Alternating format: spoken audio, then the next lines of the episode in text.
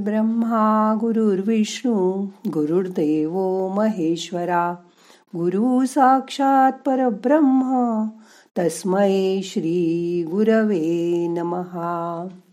आज जरा आयुष्याची संध्याकाळ कशी जाणार? आपली हा विचार करूया ध्यानात. आरामात बसा अथवा आडवं होऊन आजचं ध्यान ऐका. हात पाय सैल करा. तुम्हाला आयुष्याची संध्याकाळ जर शांत समाधानी व्हावी असं वाटत असेल तर सतत धावपळीला थोडी विश्रांती द्या. शरीराला मनाला आराम द्या. मोठा श्वास घ्या सावकाश सोडा मन शांत करा. आपल्या बिझी शेड्यूलमधून थोडा वेळ काढून आयुष्याकडे जरा डोळसपणे बघण्याची गरज आहे. आपल्या आधीच्या पिढीनी ऐंशी नव्वद वर्ष सहज गाठली. काहींनी तर शंभरी सुद्धा. पण त्यांच्याकडे उत्तम आरोग्याची देणगी होती. ती आहे का तुमच्याजवळ? ह्याचा आता तपास करा. आत्ताच करा. बदलत्या जीवनशैलीमुळे दुर्दैवानी आपण आपल्या उत्तम आरोग्याकडे दुर्लक्ष करतो. मगच आपला आयुष्याचा मजबूत दोर आपल्या हातून निसटतो. आताचे तरुण पैसा नोकरी व्यवसाय धंदा यात इतके बिझी आहेत की त्यांना आपल्या स्वतःच्या आनंदासाठी घरच्यांसाठी नातेवाईकांसाठी वेळच नाही. घरातील ॲट कार्यक्रम अटेंड करायचा असेल तर यांना सुट्टीच मिळत नाही. वेळ नसतो. पण बघा मित्रमैत्रिणींच्या रियुनियनला मात्र ते सुट्टी घेऊन जातील.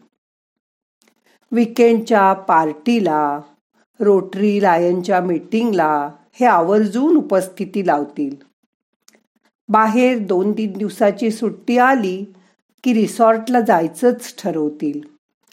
पण घरातील आईवडिलांशी बोलायला सुद्धा यांच्याकडे पाच मिनिटं वेळ नसतो. होतं ना असं? पण यापुढे असं ठरवा. सहा महिन्यातून एकदा तरी बहीण भावंडांनी आईवडिलांबरोबर एकत्र भेटायचं. किती छान वाटेल त्यांना एकमेकाची सुखदुःख समजून घ्यायची.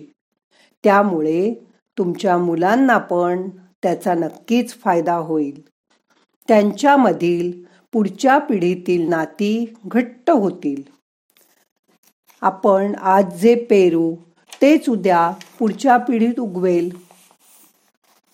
आयुष्य जसं जसं पुढे जातं तसं तसं माणसाला पैशापेक्षा माणसांचं महत्त्व पटायला लागतं कळायला लागतं.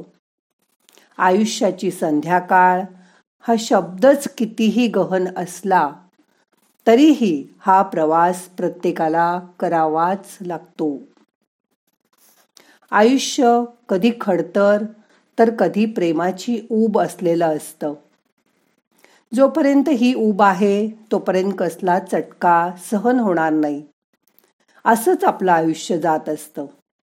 पण येणारा पुढील काळ कसा असेल ते आपल्याला माहीत नाही. काल एका कार्यक्रमात आमच्या काकू शहाऐंशी वर्षाच्या मुलगी आणि जावयाबरोबर आल्या होत्या. थोडं ऐकू कमी येत होतं.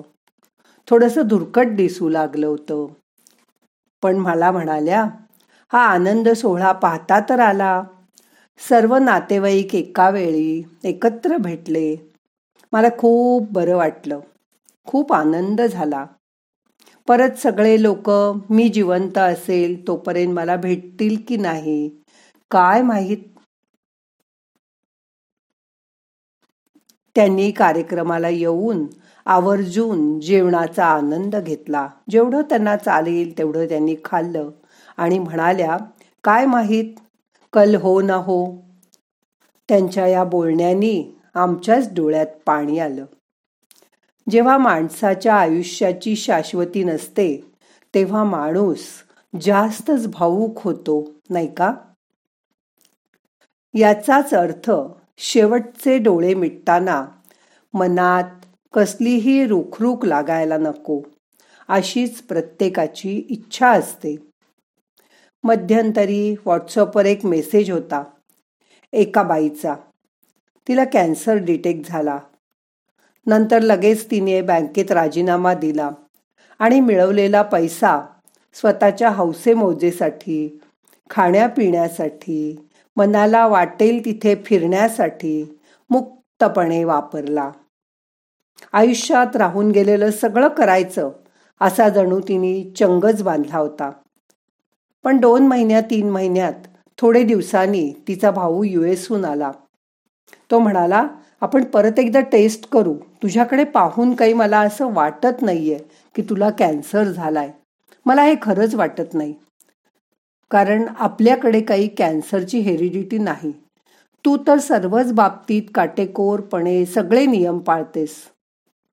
आणि त्याचं ऐकून खरंच टेस्ट केल्यावर कळलं की तिला कॅन्सर नाहीच आहे मग जास्त तपास केला तेव्हा असं लक्षात आलं की मागून मागे चुकून तिचा रिपोर्ट आदला बदल झाला होता. तिला कॅन्सर झालेलाच नव्हता.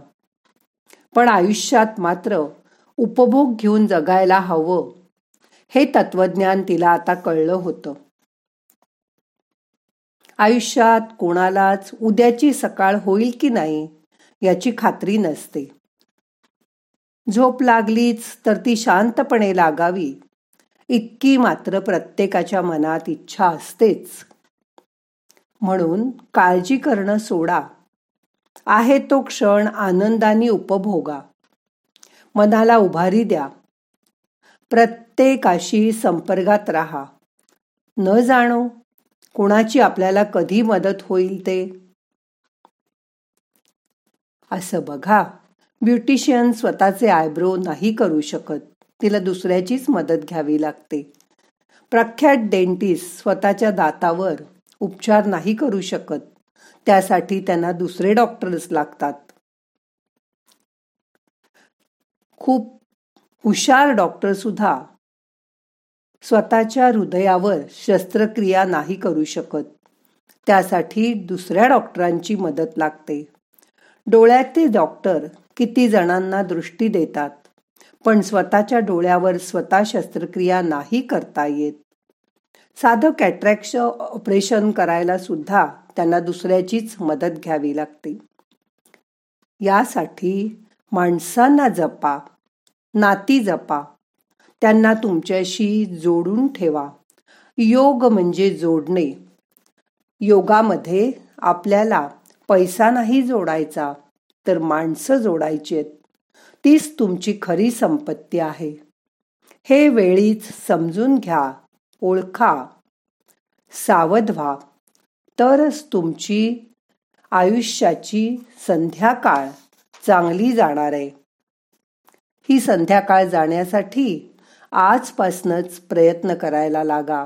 ही जाणीव होणं हे सुद्धा खूप महत्वाचं आहे. आज ती जाणीव तुम्हाला करून दिली आहे. आता एक दोन मिनटं शांत रहा.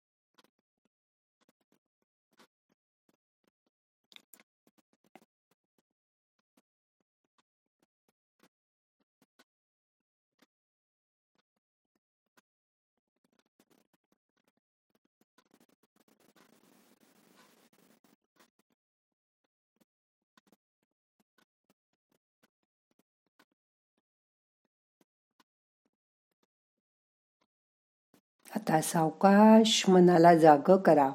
आडवे असाल तर उठून बसा. आजचं ध्यान आता संपवायचंय. प्रार्थना म्हणूया. नाहम करता हरि करता हरि करता हि केवलम. ओम शांती शांती शांती.